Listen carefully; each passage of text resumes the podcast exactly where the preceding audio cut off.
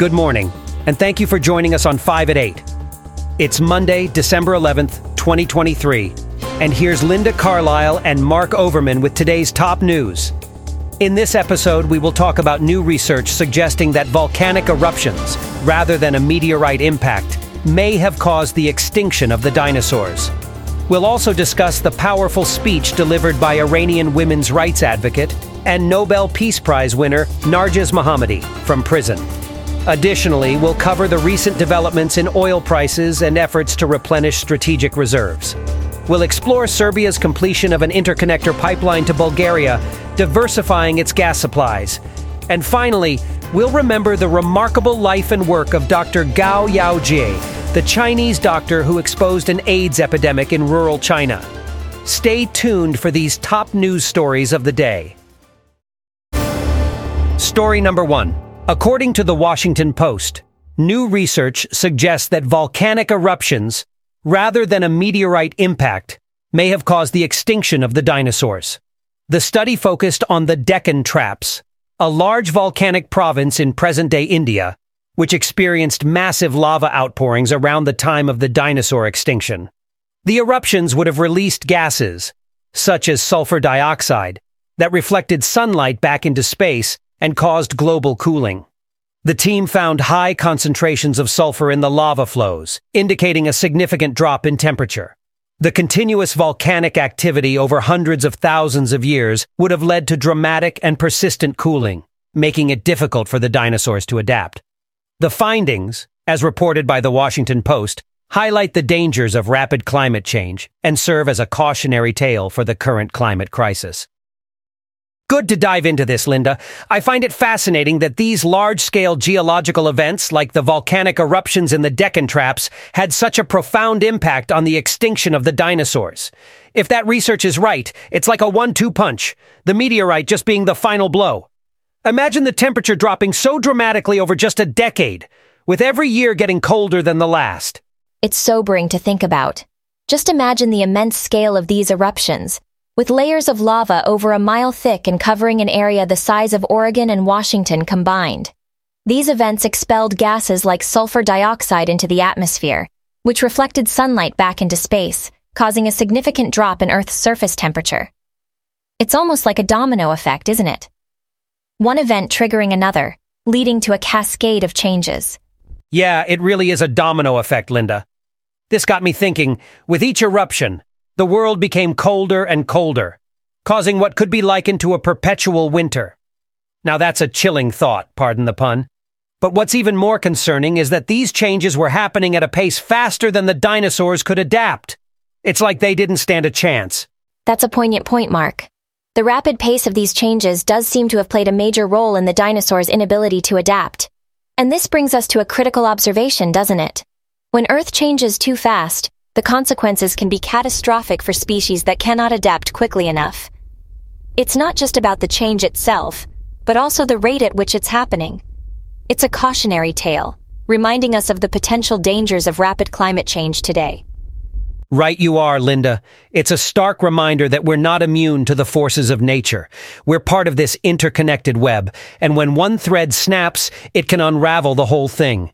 We've got to be mindful of our actions and their impact on our planet, because in the end, what happened to the dinosaurs could very well happen to us if we're not careful. Our actions today will determine the future of our planet and its inhabitants. Let's hope we learn from the past and take steps to mitigate the effects of climate change, ensuring a healthy and sustainable future for all. Story number two.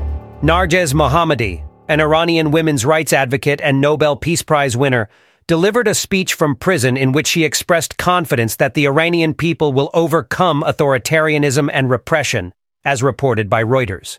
Mohammadi, who was awarded the prize for her non-violent fight against the oppression of women in Iran, is currently serving multiple sentences on charges including spreading propaganda. Her speech, read by her children at the award ceremony in Oslo, emphasized the importance of continued resistance and non-violence in bringing about change. Mohammadi also criticized the mandatory hijab imposed by the Iranian government, stating that it is a means of control rather than a religious or cultural obligation. She called on international civil society to support Iranian civil society in their struggle for freedom and human rights. There's something really powerful about Narges Mohammadi's story, don't you think? Being imprisoned for advocating for women's rights and yet remaining committed to peaceful resistance.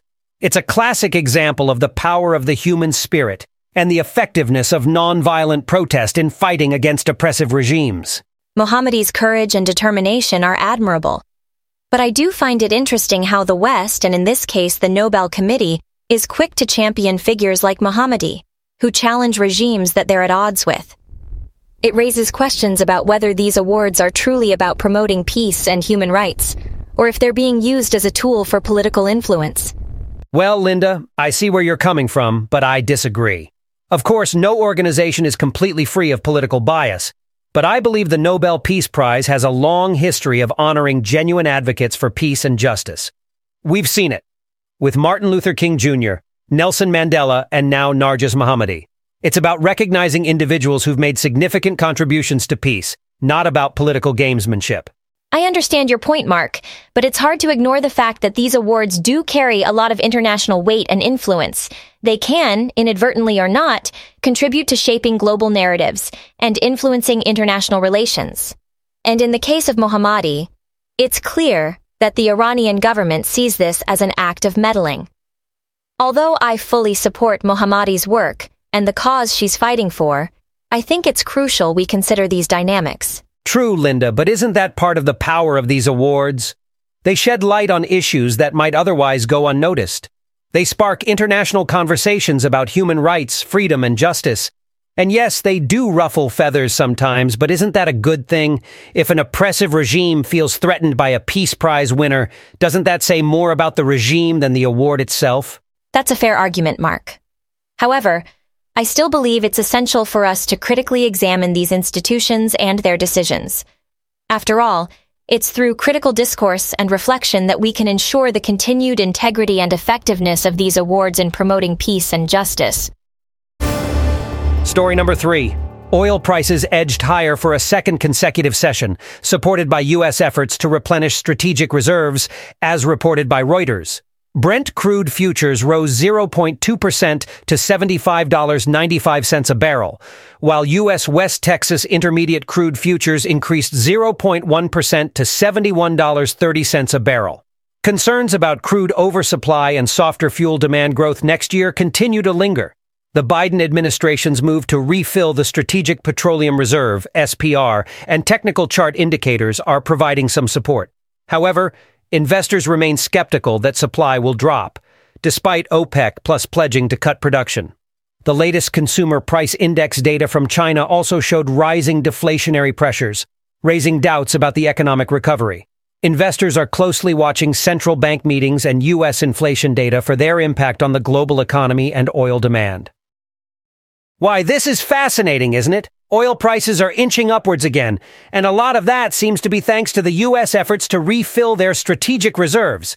Now, I'm no expert on this, but I reckon this could be a solid move to stabilize the market a bit after the seven week decline. Reminds me of the old saying, buy low, sell high. Yes, Mark. It's definitely an interesting move from the Biden administration. It could be seen as a strategic buffer against potential future supply disruptions. However, concerns of an oversupply and softer fuel demand growth are still lingering. The balance between supply and demand is a delicate one, and a misstep could lead to an imbalance. It's like walking a tightrope. And speaking of balance, we've got OPEC Plus pledging to cut 2.2 million barrels per day in the first quarter. Investors, though, they're a skeptical bunch. They're not sure if the supply will indeed drop, especially with the output growth in non-OPEC countries. It's a tricky situation, no doubt. And let's not forget about China, the world's top oil importer. Their domestic demand seems to be weakening, which could potentially affect the global oil market. It's like a giant puzzle, with each piece affecting the other in some way. Well, you're spot on there, Linda. It's all interconnected. And this week, all eyes are on the central banks, including the Fed. Their decisions on interest rates could have a huge impact on the global economy and, by extension, oil demand. It's like watching a suspenseful movie, never knowing what's going to happen next. The world of crude oil prices is complex and multifaceted. It's influenced by a variety of factors, from strategic policy decisions to domestic economic factors in oil importing countries. It's a constant ebb and flow of actions and reactions, like waves in an ocean. Story number four.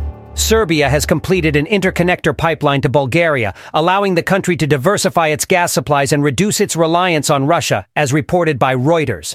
The pipeline will enable Serbia to access gas from Azerbaijan and the LNG terminal in the Greek port of Alexandroupolis. The capacity of the pipeline on the Serbian side is 1.8 cubic meters per year, which accounts for 60% of the country's annual gas needs. The European Commission donated 49.6 million euros, $53.37 million, for the construction of the interconnector, with additional funds secured from the European Investment Bank and Serbia. The interconnector, as stated by Reuters, is seen as significant for the region and will help to strengthen good neighborly relations. Can't help but think this move by Serbia is quite a game changer, diversifying their gas supplies, reducing reliance on Russia, it's a bold move indeed, and one that could significantly shift the geopolitical dynamics in the region. It's like a ripple effect in a pond, you know? It's a clear demonstration of Serbia's strategic alignment towards securing energy independence. The interconnector not only allows Serbia access to gas from Azerbaijan and LNG terminal in Greece, but also reduces its vulnerability to possible supply disruptions. It's an example of how energy security can influence international relations, somewhat akin to Europe's shift towards Middle Eastern oil back in the 1970s. And it's interesting to see the role of the European Commission here, throwing their weight behind Serbia with a hefty donation for the interconnector. Sends a pretty clear message, doesn't it? It's like they're saying, we stand with you in your pursuit of energy diversification. It's a testament to the importance of international organizations in facilitating such transitions. The European Commission's contribution, coupled with the loan from the European Investment Bank, is not just financial aid. It's a statement of political support, echoing the sentiment of solidarity in the face of common challenges. Similar to how the EU and US have been responding to China's dominance in rare earth minerals, another critical aspect of energy diplomacy.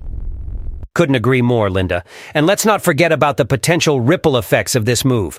If Serbia can successfully diversify its gas supplies, it could pave the way for other Balkan states to do the same.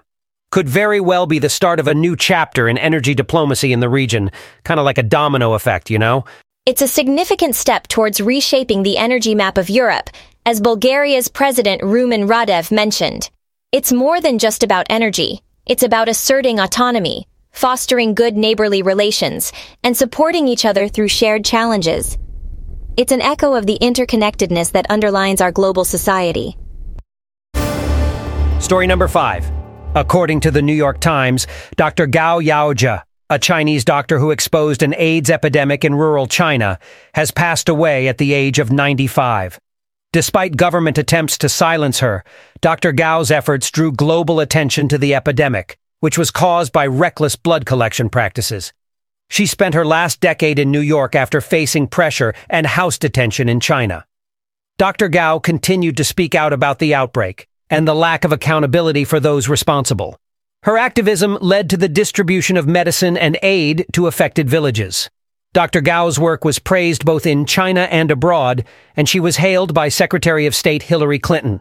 She was born in 1927 and endured hardships during the Japanese invasion, the Civil War, and Mao's policies. Dr. Gao's investigations revealed that unscrupulous blood stations were buying blood from villagers and spreading infections. She provided assistance and medical care to affected villagers and played a crucial role in exposing the epidemic. Despite facing criticism for her views on preventing AIDS, Dr. Gao was respected and regarded with affection. She is survived by her children, grandchildren, and sister. Can we just take a moment to talk about the bravery of whistleblowers like Dr. Gao Yaojie who risk everything to expose the truth? She was a true hero, not only for China, but for the world.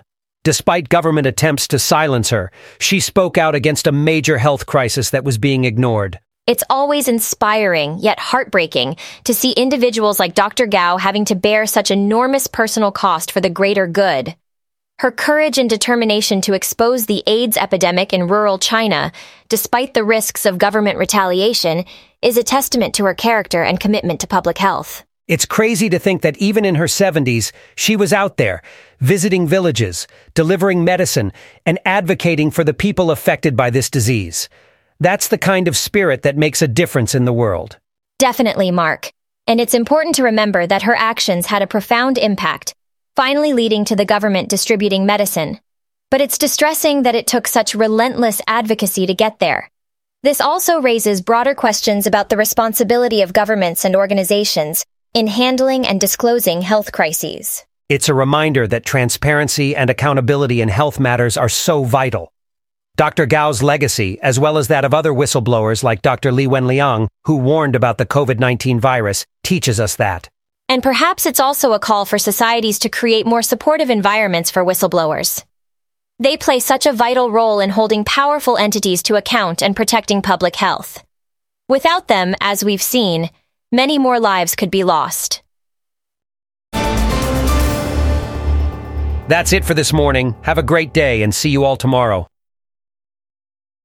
5 at 8 is researched, written, and performed by artificial intelligence. For more information, visit botcaster.ai.